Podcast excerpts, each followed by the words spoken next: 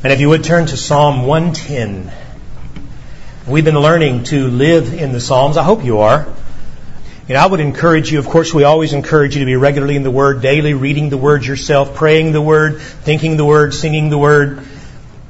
Even and perhaps especially when it's been one of those days, and you just haven't gotten to the regular reading or meditating on the Word that you would like to or that you aspire to, let me encourage you, before you shut your eyes that day, open the Psalms and read. I mean, let that be your bare minimum. Just, just say that's bare minimum. if I get nothing else, I'm going to meet God in the Psalms. And then, uh, then expand from there. Psalm 110. Hear the word of the Lord. The Lord says to my Lord, Sit at my right hand until I make your enemies your footstool. The Lord sends forth from Zion your mighty scepter, rule in the midst of your enemies. Your people will offer themselves freely on the day of your power in holy garments. From the womb of the morning, the dew of your youth shall be yours. The Lord has sworn and will not change his mind. You are a priest forever after the order of Melchizedek. The Lord is at your right hand. He will shatter kings on the day of his wrath. He will execute judgment among the nations, filling them with corpses. He will shatter chiefs over the wide earth. He will drink from the brook by the way. Therefore, he will lift up his head. Now, Lord, open our minds and hearts to your sovereign majesty through this psalm written for our ears, written to shape our minds and our views of the world, life, and eternity with Christ on the throne. We pray this in Jesus' name. Amen. This psalm is about Christ. Now, there's a way in which nearly every psalm can point us to Christ, but I mean specifically, explicitly, this psalm is about Christ, the Messiah King, and his final victory over all the forces of evil forever. We know that because Jesus himself tells us this psalm is about him. Luke chapter 20 verse 41, one of many places, he says to those who are opposing him, how can they say the Christ is David's son? For David himself says in the book of Psalms, the Lord said to my Lord, sit at my right hand. This psalm is about Christ. Peter later confirms that in Acts 2, 34 to 36, when he's preaching on the day of Pentecost. And he says to those assembled, David is not the one who ascended to the heavens, but David himself says, then he quotes this psalm, The Lord said to my Lord, Sit at my right hand until I make your enemies your footstool. And then he says, Let all the house of Israel know therefore for certain that God has made this Jesus, whom you crucified, Lord and Christ. This psalm is about Christ and his resurrection and ascension to the Father's right hand with all authority, from which one day he will return, from which he saves those who trust him and will return in final triumph to the earth. This psalm is about Christ. And that's what we want to look at this morning here in Psalm 110, the triumph of our King. So let's begin in verses 1, 2, and 3 with this enthronement. Christ, our King, takes his throne. In verse 1, the Lord said to my Lord, Sit at my right hand until I make your enemies your footstool. The opening words are significant. Literally, what they say is an oracle of Yahweh to Adonai, my Lord. Uh, make sure you see that these are two different words for Lord. One in, in all caps in many of your Bibles, the other in capital with small letters. Yahweh is speaking to my Lord. But it's an oracle. What is an oracle? An oracle is a divine utterance. Um, and this word for divine utterance is used only here in the Psalms, nowhere else, but where it is found in abundance is in the prophecies, especially of Ezekiel and Jeremiah. This is our first clue as we read this psalm that it is indeed a prophecy. It's a royal psalm written about a coming king and his enthronement, but the king here is not David. The king, as verse 1 says, is David's Lord. Now, now think of that. The Lord, again, notice the all caps. This is Yahweh speaking. This is Israel's covenant God making a proclamation. But to whom does he make that proclamation? Not to David. As David writes this down, he says, he is talking to the one that I myself call Lord. Adonai in Hebrew is a title. My Lord, my Master, the one before whom I submit. Wait a minute. David, you're the master of Israel. You're the king of this nation. No, no, no. David says, there is coming one who is greater than I. So David here takes up the role of a prophet. Uh, Acts 20 verse 30 in fact says David was a prophet. And David in the role of prophet tells us about the coming Christ. What does he tell us? Notice first, he tells us that Christ is the Lord who takes heaven's throne in this psalm. So this is an enthronement scene. It pictures that day that God the Father says to God the Son, Come sit up here with me on my throne. Sit at my right hand means come rule with me. Come share my power and authority here on the throne. Now, who could ever do such a thing? Who could do such a thing? Well, certainly no man is capable of that. No, no, only one who is destined for this throne. Only one who is God become man and therefore born to take this throne can answer this call. And maybe somewhere in the back of your mind the wheels are turning and you remember what the angel told Mary the day he proclaimed the birth of Christ. Luke chapter 1 verse 31 he said to her, Behold, you will conceive in your womb and bear a son, and you shall call his name Jesus. He will be great, and he will be called the Son of the Most High, and the Lord God will give to him the throne of his father David, this throne.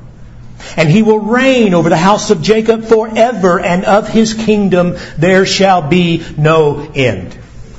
That's the scene we're seeing in this psalm. And so, when Christ completed his earthly work, died and rose again, where did he go? After the resurrection, where did he go? Oh yeah, he ascended into heaven. We just said that in the confession. But he ascended into the heaven to do what? I mean, what do you imagine Jesus is doing in heaven right now? Just sitting around waiting, passing the time? No. He is reigning from this throne which the Father gave him.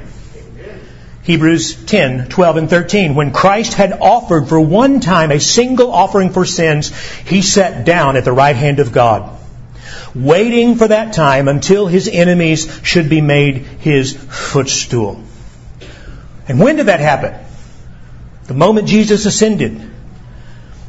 And, so what time frame are we talking about for this enthronement? When is Christ enthroned? Answer, right now. He is enthroned.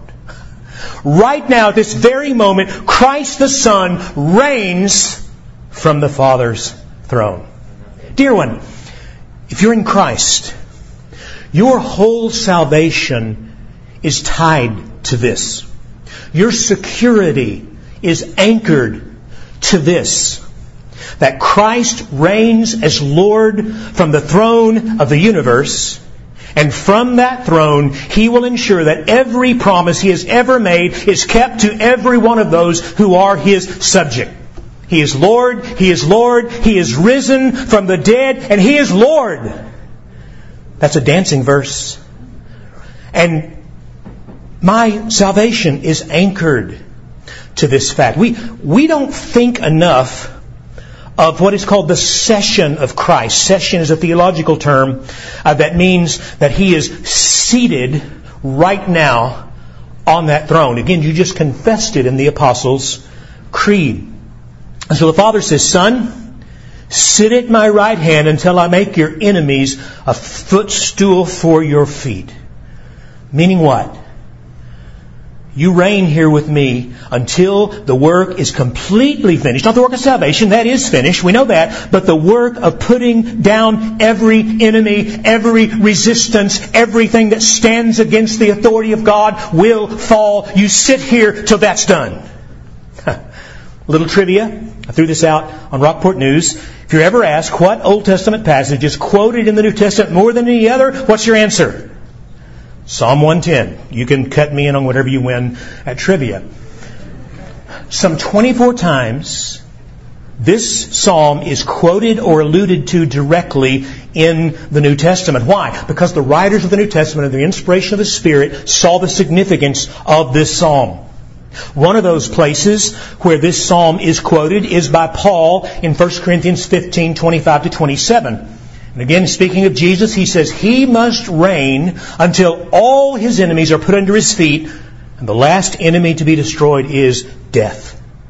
For God has put all things in subjection under his feet. Dear one, Christ reigns. Take heart in that.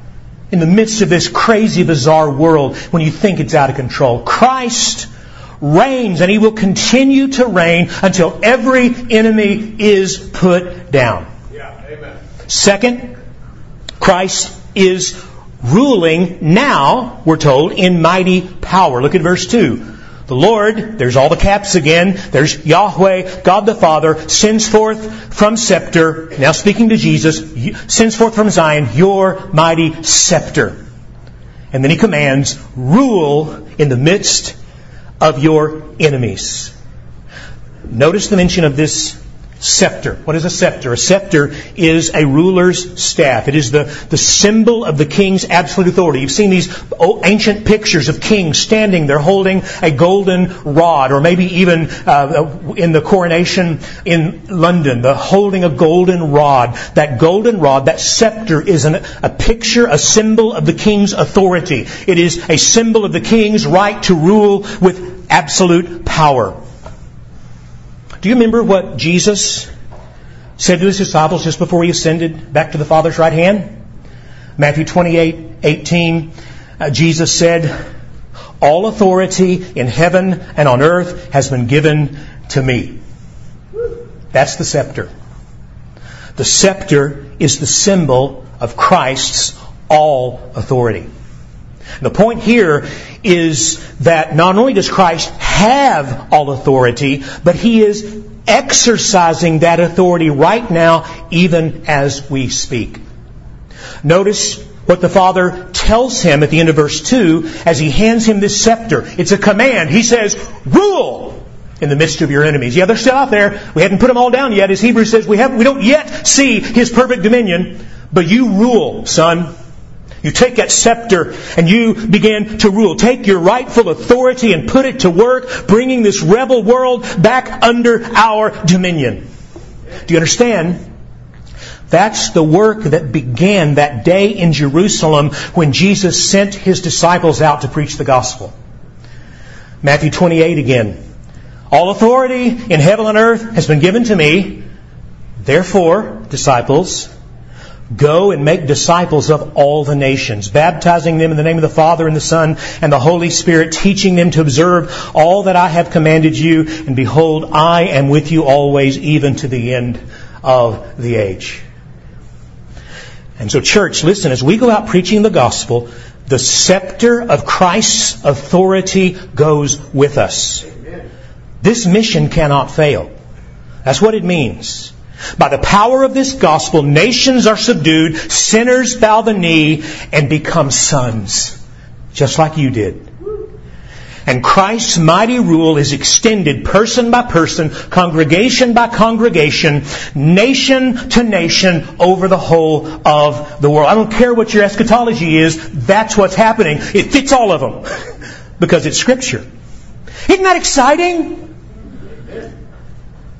And we're a part of His right now as we go out to preach the gospel in Christ's power. He is exercising His authority. Because third, we see here, Jesus the King is redeeming a people who will worship and serve Him gladly. Look at verse 3. Your people will offer themselves freely on the day of your power in holy garments from the womb of the morning, the dew of your youth will be yours. Your people, he says. Christ has a people, those whom he is redeeming. And what are they doing here? Notice they are worshiping. This is us. You say, Can I find myself in this psalm? Yeah, you're right here if you're in Christ.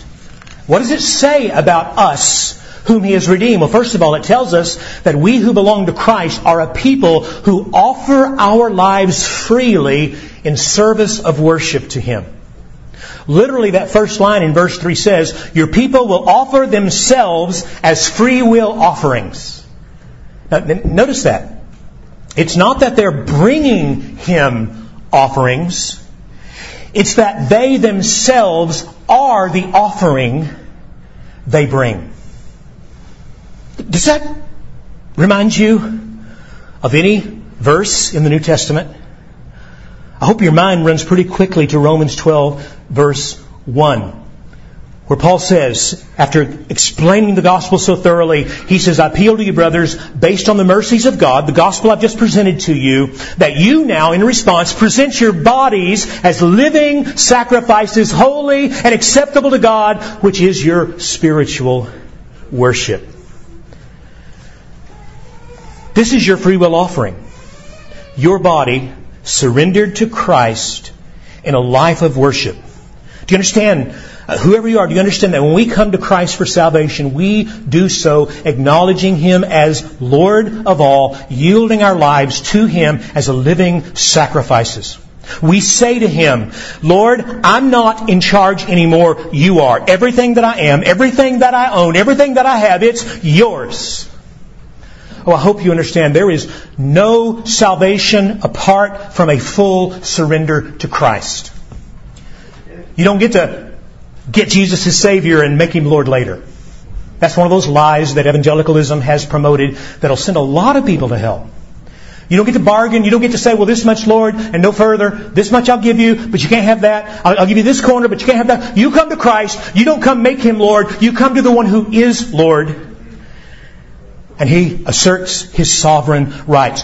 No Lord cannot be a part of the Christian's vocabulary. Right? He is Lord of all or He's not Lord at all. Now, I understand that doesn't mean our submission is perfect. Lord help us. If that's what it meant, we'd all be in trouble. But our submission is complete. In other words, that is your desire. That is your intention. That is what you are doing every time you draw near to Him. We offer our lives to Him as living sacrifices. All to Jesus I surrender. All to Him I freely give. Second, we who belong to Him worship Him in holiness. Verse 3 continues and says that we offer our, these sacrifices of ourselves, this living sacrifice, freely, and then it says, in holy garments some dispute over how the best to translate this. King James says, in the beauties of holiness. Other translations say, arrayed in holy splendor. It's really a picture of God's people gathered together in worship, clothed in holiness like priests. Romans 12:1 again ties in here as it says we become holy and acceptable to God which is your spiritual worship. So the reason Christ saved us is to make us His own. To make us a joyful, worshiping people who live our lives to the praise of His glory. 1 Peter 2, verse 9 says, You, speaking to Christians, those who have been redeemed, you are a chosen people, a royal priesthood, a holy nation, a people for his own possession. Why? That you may proclaim the excellencies of him who called you out of darkness into his marvelous light. That's who we are as Christians. That's what He's made of us. We are a holy people who belong to God. We are a, a, a, people of holy praise. This is what he's, he's called us to be. This is what He's saved us to be. Oh, Christian, let that be who you are. Let that be who you understand that He is, that He is working into you. This is what He's making me. A holy worshiper of God, a living sacrifice, wholly devoted to Him. Third, he says that we who belong to Christ, we have been given resurrection lives in Him. Look at the end of verse 3. This is so rich. He says, um, holy garments, this is who we are, worshiping people. Then he says, from the womb of the morning, the dew of your youth will be yours. You say, what? it's poetic language. Womb of the morning, dew of youth. It's poetic language that is pointing to an eternal freshness, an ever refreshing life, a, a resurrection life. And not just the resurrection we get one day, though we do get that, but this is the resurrection that is ours now in Christ. If any man is in Christ, he is a new creation. This is the very thing that's symbolized by baptism, right? Uh, Romans 6 verse 4, we were buried with Him uh, by baptism into death in order that just as Christ was raised from the dead to the glory of the Father, so we too might walk in newness of life. Newness of life is what is being pictured here. As we join to Christ our King by faith, and we do so stepping into the morning light of eternity, born afresh and renewed, forever young in Him. That's already begun for you. Now it's going to be perfected when He calls your name out of the grave. But this new life is already, that dynamic of eternal freshness and life is already at work in these mortal bodies of ours through the Holy Spirit who indwells us. Asterisks right there, whole nother sermon. But that's our destiny. That's the gift our King gives to those who belong to us, and He is reigning on His throne now to ensure that every gift He has promised will be delivered to those who trust Him. Which brings us into the second thing here. Christ is not only our King who is reigning from the throne, but Christ is our high priest who has accomplished a full salvation. Look at verse 4. The Lord, once again Yahweh is speaking, the Lord has sworn and will not change his mind. You are a priest forever after the order of Melchizedek. Christ is king and he is priest. Now, you probably know that at the heart of Israel's special relationship with God, there were two primary offices. Do you remember them? There were the kings, of course, like David, who ruled the nation, who protected the nation, who led them in obedience to God, or at least that's what they were supposed to do. And there were the priests, who led them spiritually, who prayed for them, who offered up sacrifices for their sins. And then later comes the prophets, but the prophets were largely a response to the failure of the kings and priests. But these two primary offices, priests and kings, and they were separate offices. The king could not be a priest, the priest could not be a king. That's one of the reasons we know this psalm is not about David, because David himself never could be a priest. But this Messiah king, David's Lord, combines these two offices in his one holy person. Notice again, it's, it's Yahweh who speaks, and not just speaks. Notice that. This is stronger. He swears an oath. Verse 4 The Lord has sworn and will not change his mind. What's that about? It's about you knowing this is a settled issue. This is done. This is secure. This is absolutely certain. Hebrews 6:17 speaks of this certainty when it says so that when God desired to show more convincingly to the heirs of the promise, that's you and me, the unchangeable character of his purpose in our salvation, he guaranteed it with an oath. This oath, this promise is meant for the ears of the redeemed. Why? Well, because those past priests in the Old Testament failed. Think of Eli in 1 Samuel. Because of his failure as a priest, God warned him that he was going to take the priesthood away from him and give it to someone faithful. A failed priest can do you no good. But this priest, Christ, can never fail. we have God's oath on that. God who cannot lie, Hebrews goes on to say. And so he says to Jesus, You're the priest who stands forever according to the order of Melchizedek. Now what's the point of that? Why is this priesthood after the order of Melchizedek? Not Levi. I thought the priests in Israel were from Levi. In fact, that was true, right? Remember, only someone from the tribe of Levi could be a priest under the Old Covenant law of Moses. That was very clear.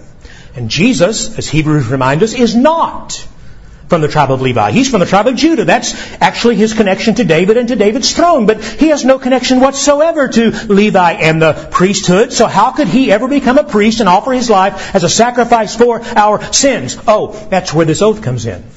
Verse 4 the priesthood of Christ to which our salvation is anchored is itself anchored to something far older and much deeper than any Levitical priesthood ever had been under the law. It is anchored to the priesthood of Melchizedek. Okay, who's Melchizedek? Some of you know, some of you aren't sure. Who is Melchizedek?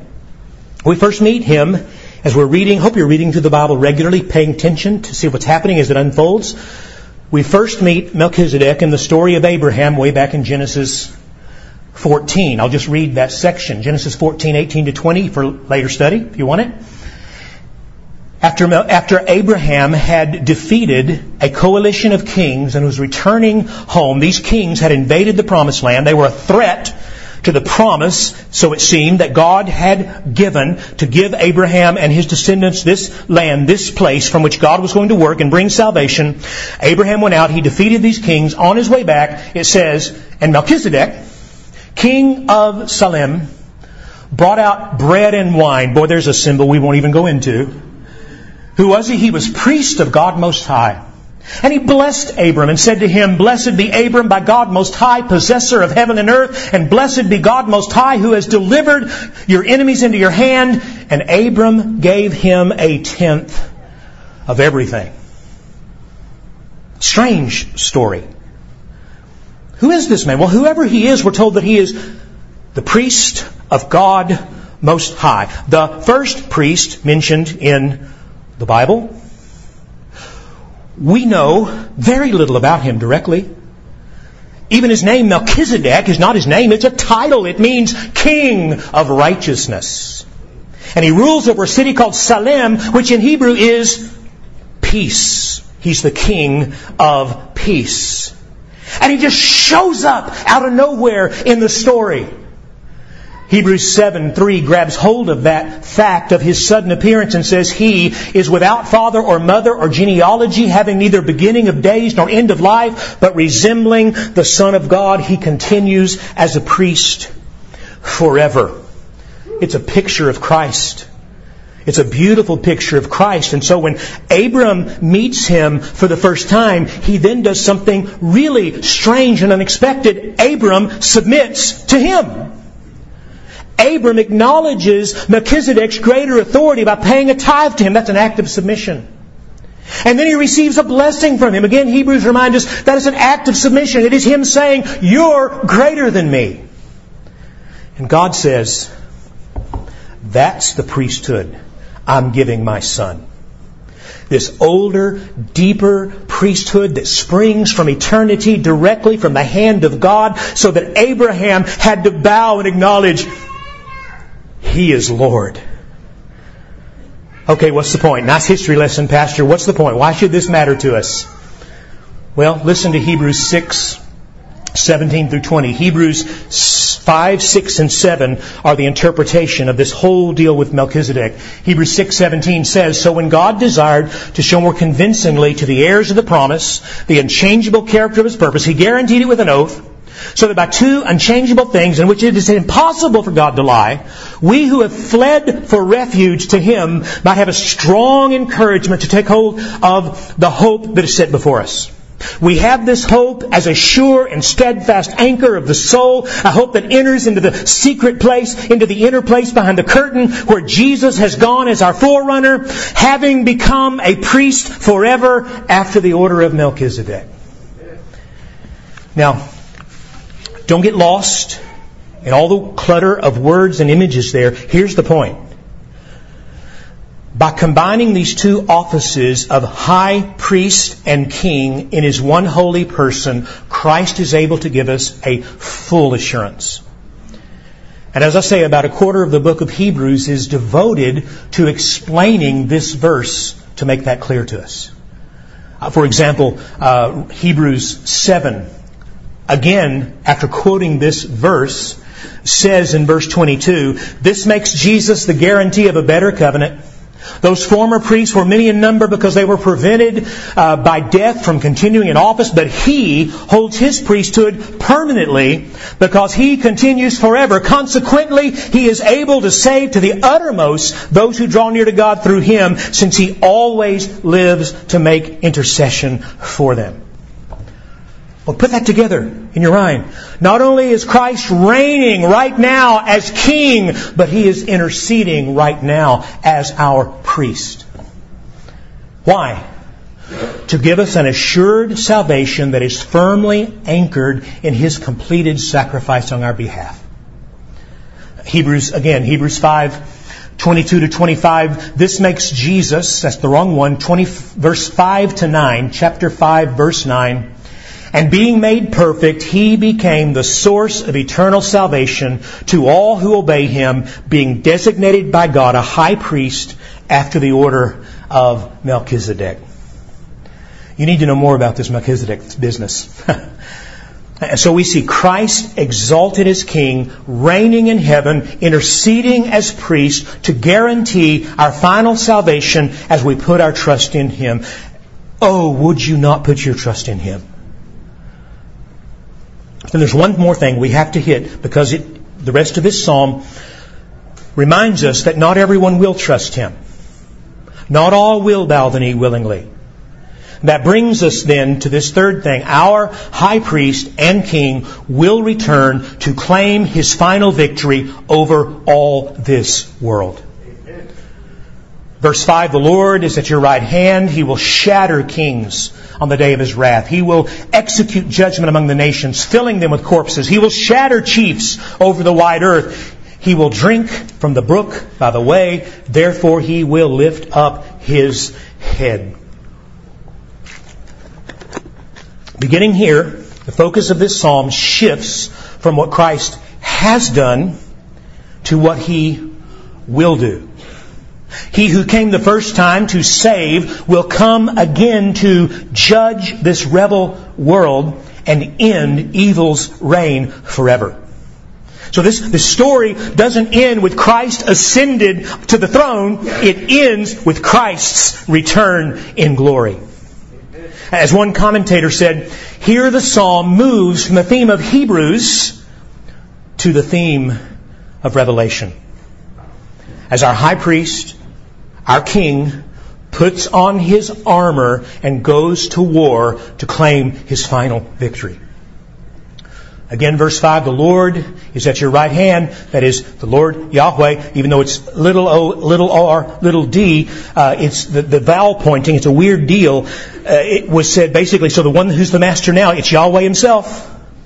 The Lord is at your right hand. He will shatter kings on the day of his wrath. He will execute judgment among the nations, filling them with corpses. He will shatter chiefs over the wide earth. This is one of those grisly verses. This is a grisly scene. But before you back off from it and say, that's not my Jesus, slinging a hammer and crushing skulls, that's not my Jesus, before you sin and say that,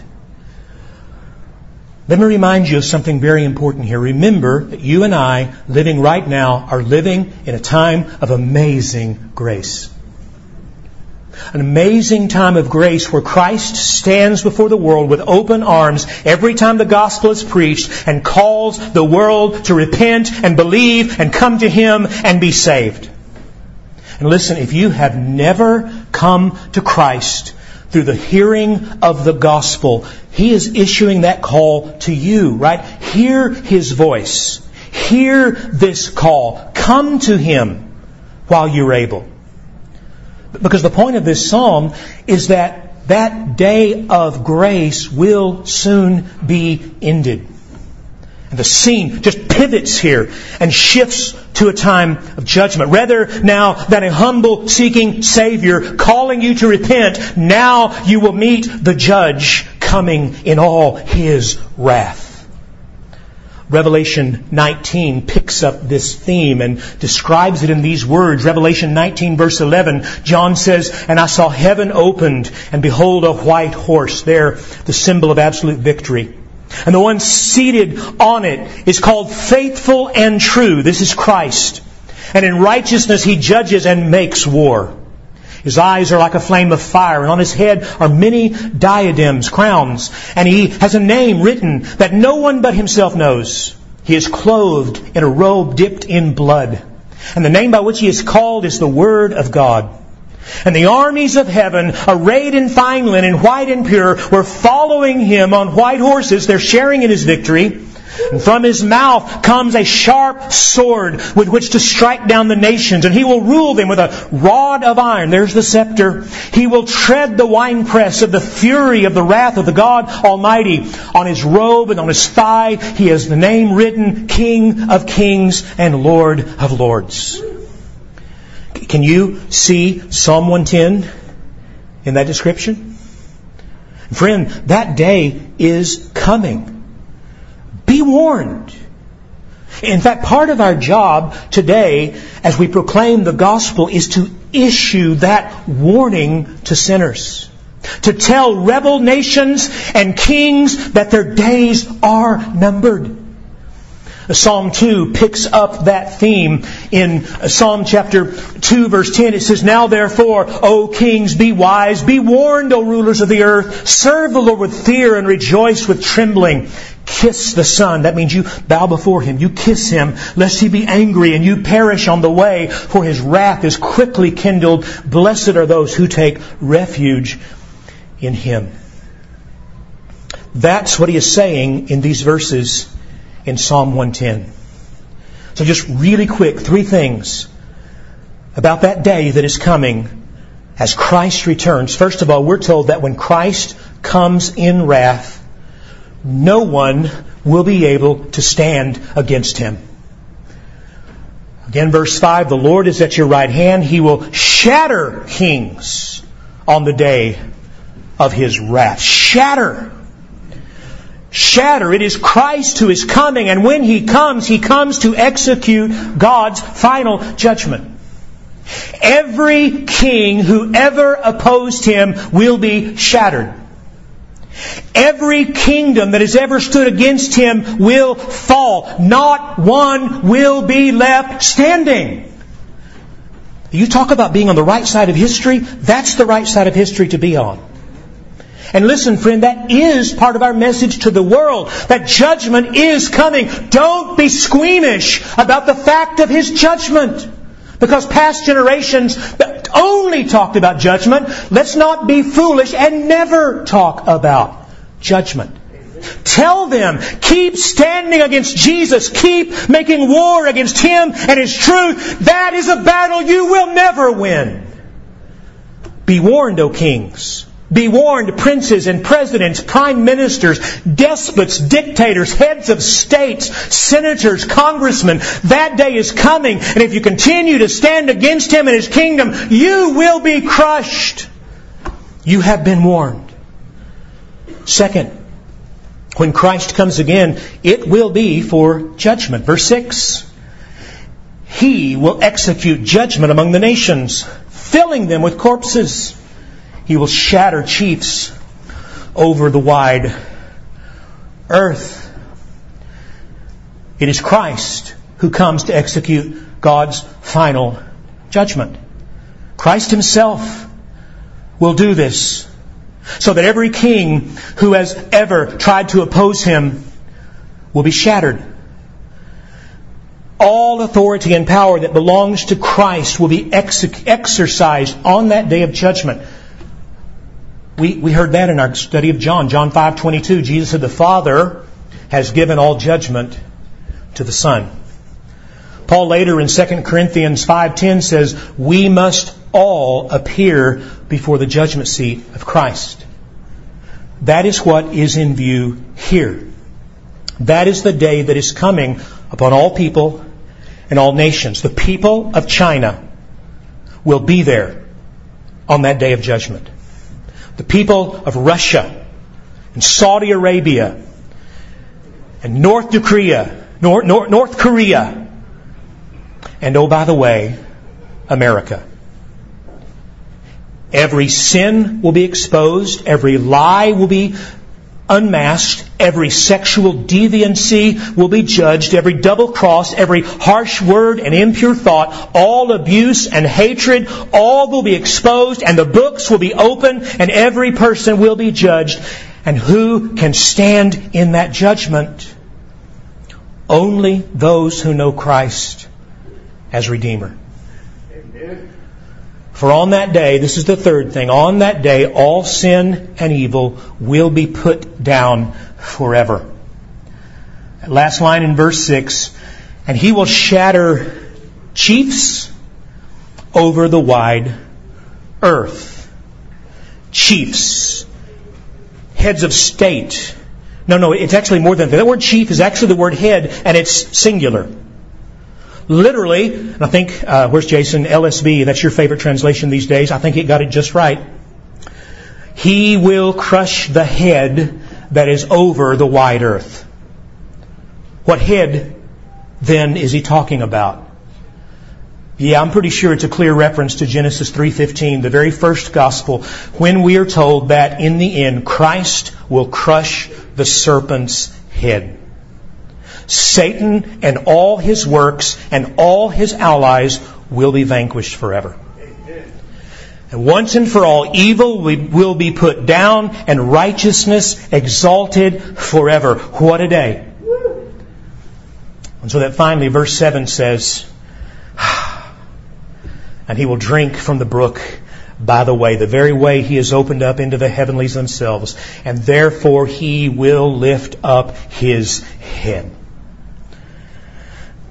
This is Christ rejoicing in and enjoying his final victory, refreshing himself and sharing his joy of victory with us.